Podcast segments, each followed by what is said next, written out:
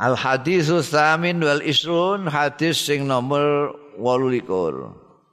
An Abi Najihin asmane dhewe Al Irbad ibn Sariyata radhiyallahu anhu kala ngendika sapa Abu Najih?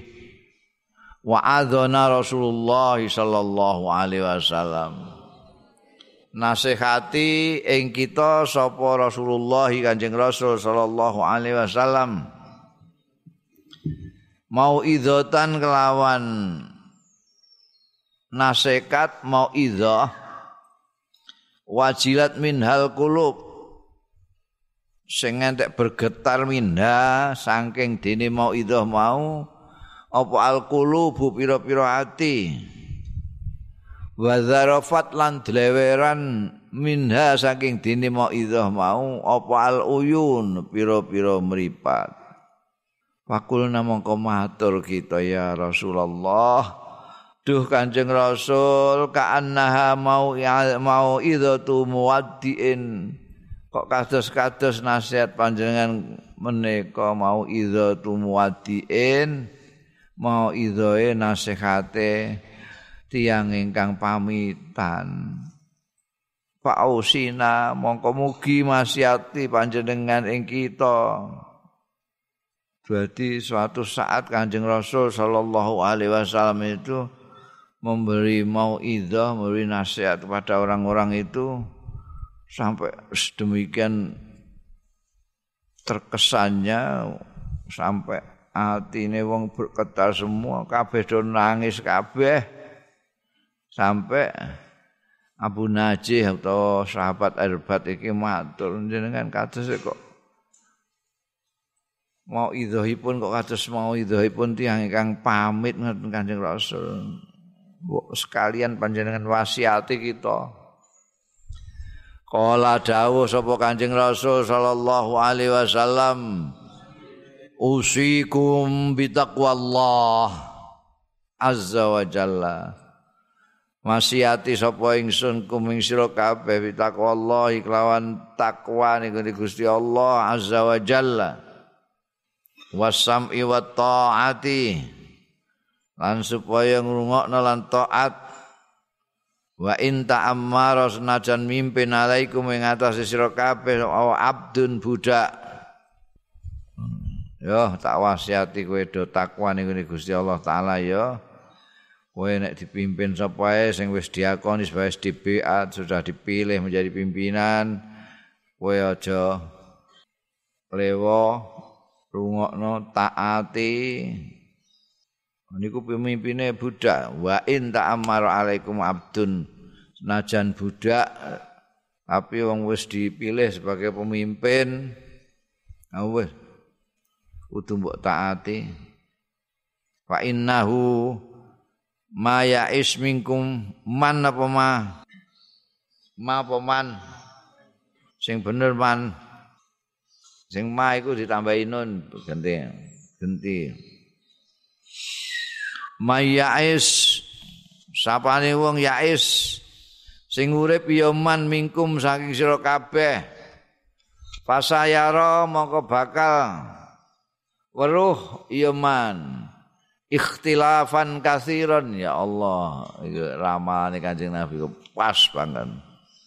Bakal ningali sapa man yais.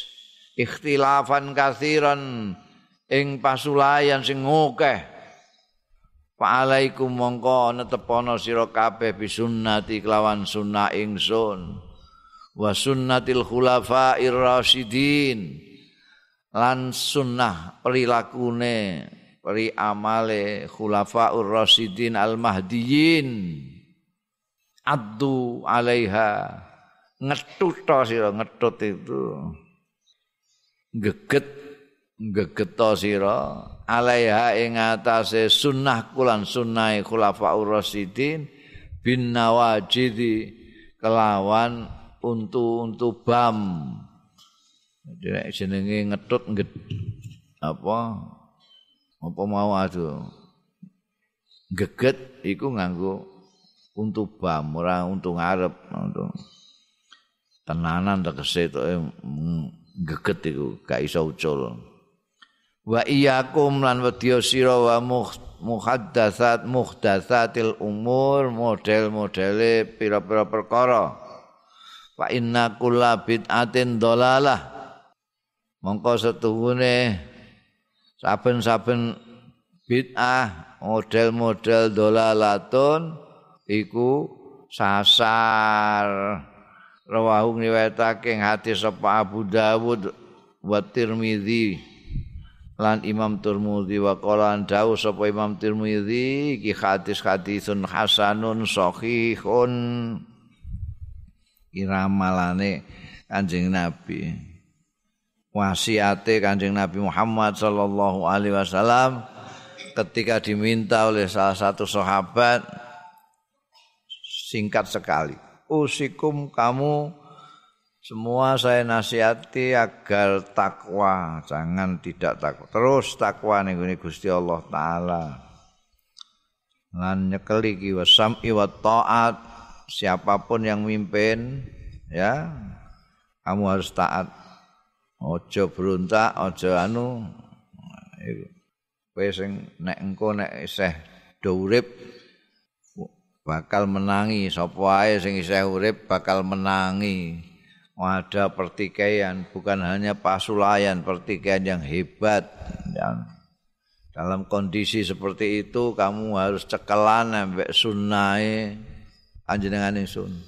Sunnahku cekeli. Mulane kudu ngaji tentang sunnah kanjeng rasul sallallahu alaihi wasallam. Sunnah khulafa ar-rasyidin pengganti pengganti kungko. Sing bener-bener Rasidin ternyata setelah beliau yang Rasidin cuma empat. Bariku wis raja raja raja kerajaan mau jenenge tok khalifah. Ana sing Rasid lagi nanti pada penghujung dinasti Umayyah.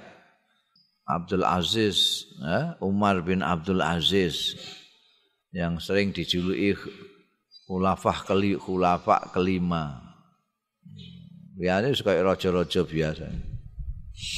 Ini ini mati ya saat dulu mati nunjuk. Oh, itu.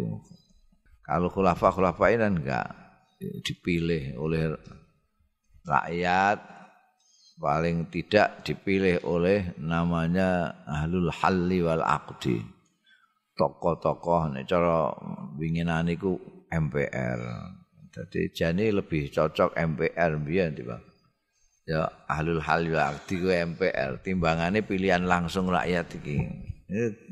Kan keadaan gue ngene iki kan mergo pilihan langsung.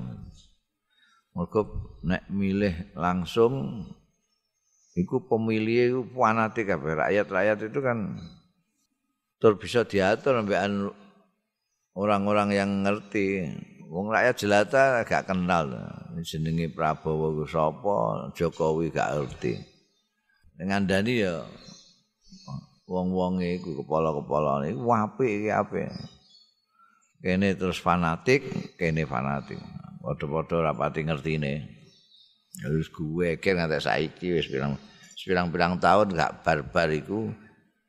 Pertama karena begitu pilihan langsung itu kedua karena lakone mau loro calonnya mau loro calonnya pirang-pirang ya insya Allah orang calonnya mau loro Jadi nek gak kene ya kene.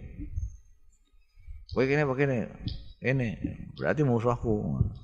Itu. Lali nek iku mau limang tahun bisa lali. Mereka rakyat biasa. Nah, nek mesti nek Ulafa Urasidin itu sahabat Abu Bakar dipilih oleh rakyat.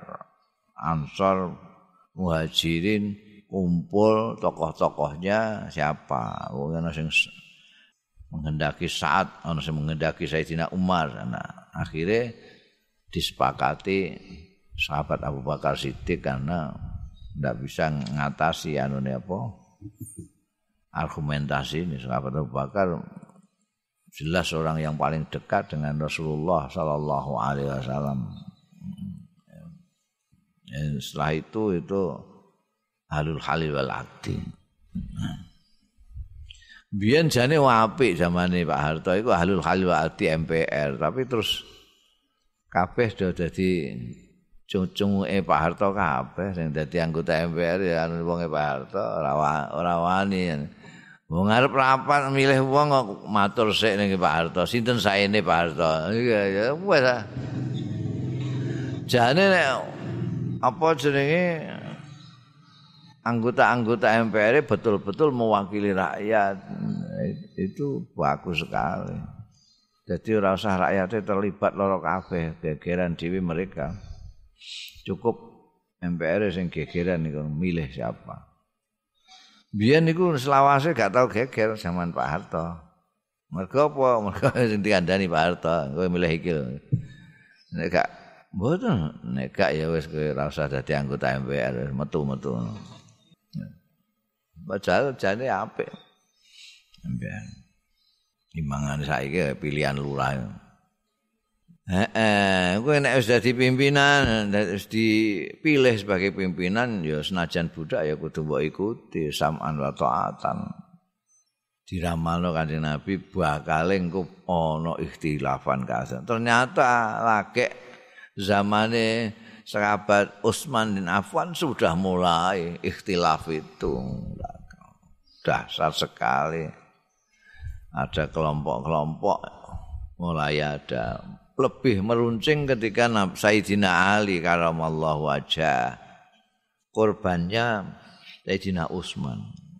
Maka Utsman itu sudah mulai fitnah-fitnahan enggak karu-karuan. Jadi sahabat Utsman itu sing mata ini ya wong Islam dhewe. Yang membunuh orang Islam sini yang termakan huak itu.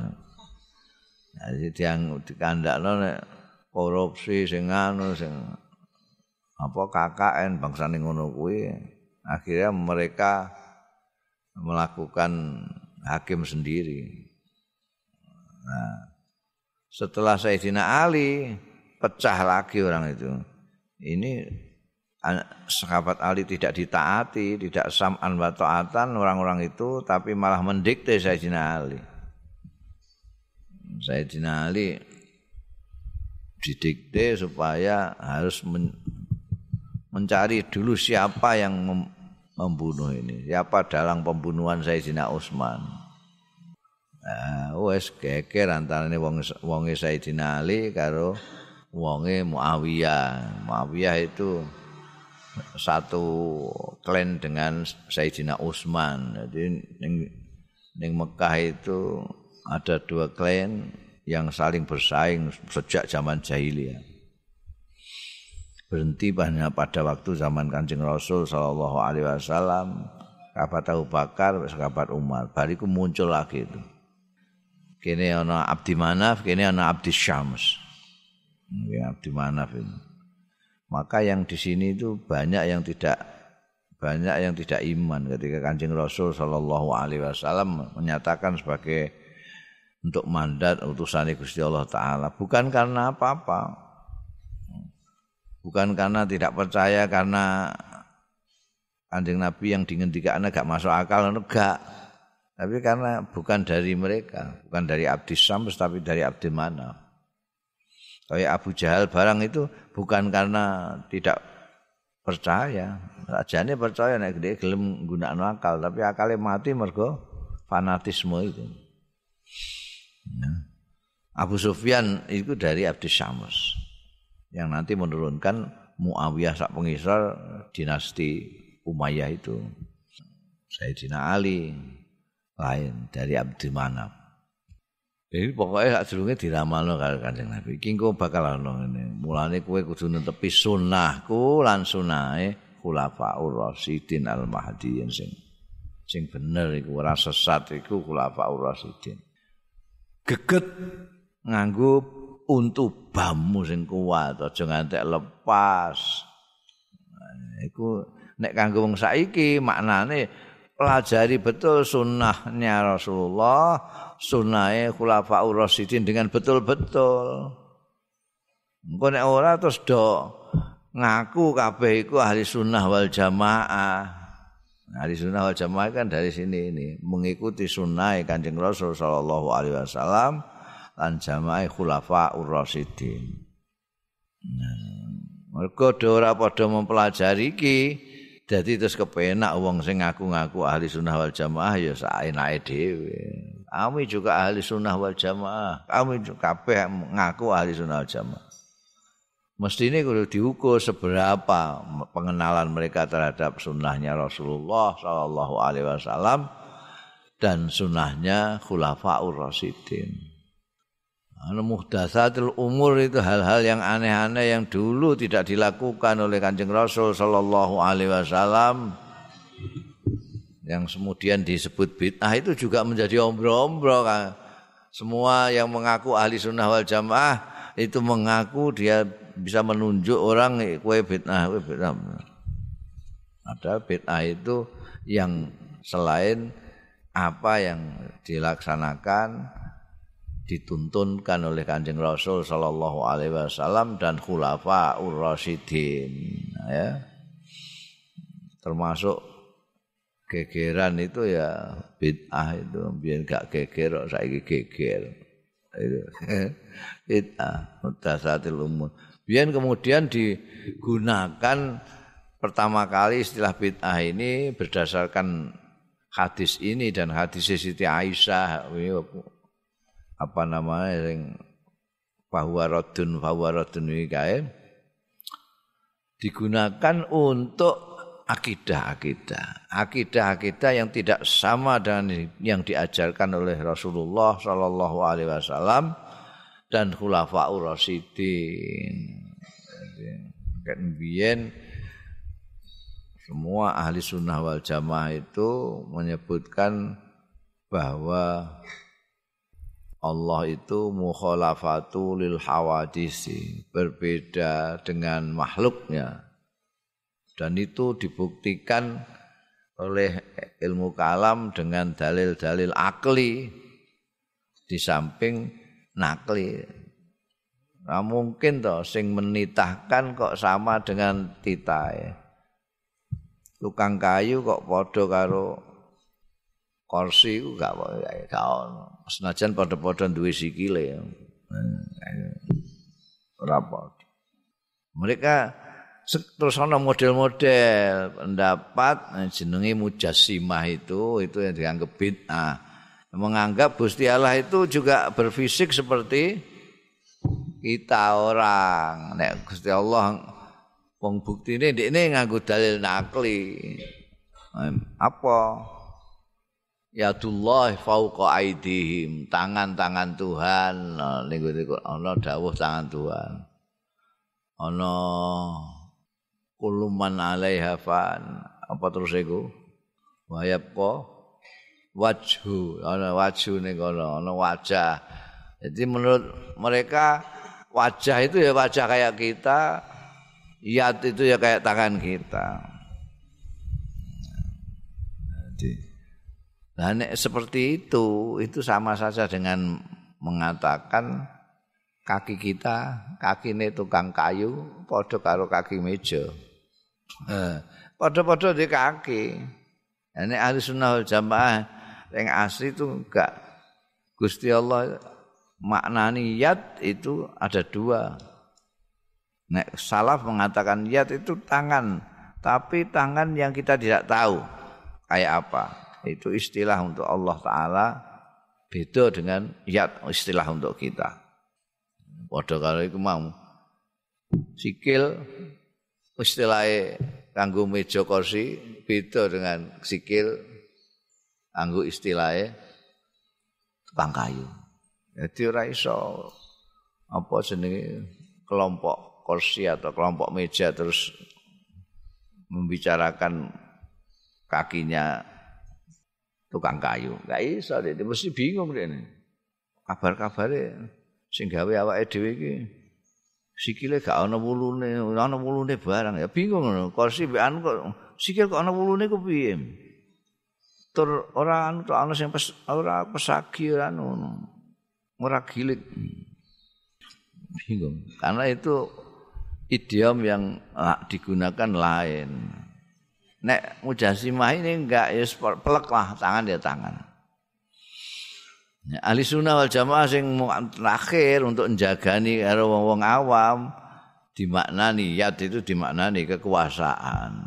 Wajun dimaknani zat supaya gak ngelu sirahe. Ya.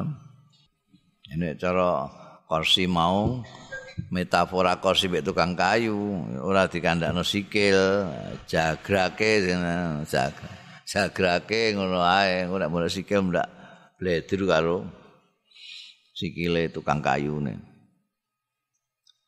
terus guri-guri wana-wana iku pokoke gambinga sing ora dimaknani liyon ne bid'ah itu pokoke sing jaman Kanjeng Nabi ra ono wis bid'ah ngono terus saya ngongso watok desi barang bid'ah kabeh pesantrenan sekolahan bid'ah ke zaman biyen karena mereka tidak membaca dawuh-dawuh Kanjeng Nabi yang lain iki tok dengan pemikiran yang sempit diwaca terus kulu bid'atin dolala mesti sesat karena sesuatu yang model itu artinya sesuatu yang dulu ndak ada.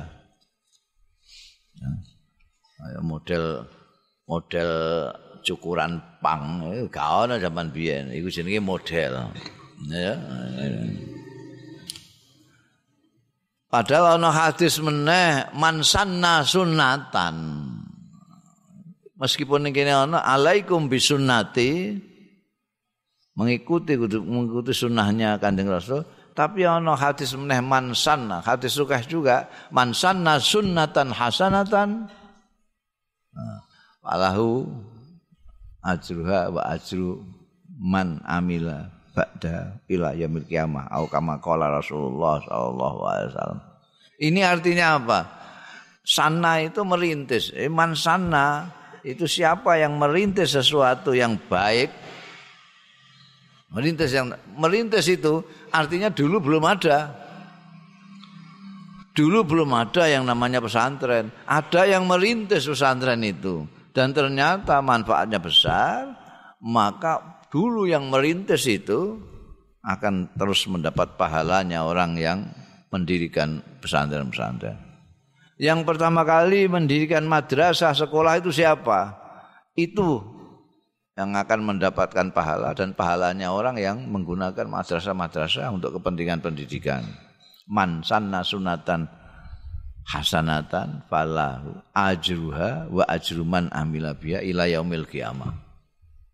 Berarti bertentangan. Tidak bertentangan. Pahammu tentang bid'ah yang salah. Harus diperbaiki. Anak sunnah. Mulanya menurut ahli sunnah wal jamaah kita itu mengatakan bid'ah itu ana sing bid'ah hasanah, ana bid'ah sayi'ah, ana bid'ah sing wajibah, ana bid'ah sing eh, apa? Eh, mustajabah, ana sing bid'ah mubahah macam-macam. Ya tergantung apa yang model itu apa. Masuk model cukuran ngono ae terus gak oleh. Dolalah. Cukuran kok model ngono iku cukur model apa? Model anyar. Cukur batok. Hmm. Kene ini tipis kene sing akeh cukur batok biyen kono. Biyen wis tau model tapi terus leren. Jadi nek ana yang membuat rintisan, nah, sana itu rintisan. Apa yang merintis sesuatu yang baik dapat pahala. Demikian sebaliknya, siapa yang merintis keburukan dan nanti akan dilakukan, maka dia akan untuk balasan itu wilayah milik kiamat. Misalnya sing pertama kali sing domino. oh iya anggere wong main dina kiamat entuk ndekne entuk pensiunan terus sing duwe sing duwe ide pertama kali itu dolanan ngono iku ndekne pertama kali yo mansana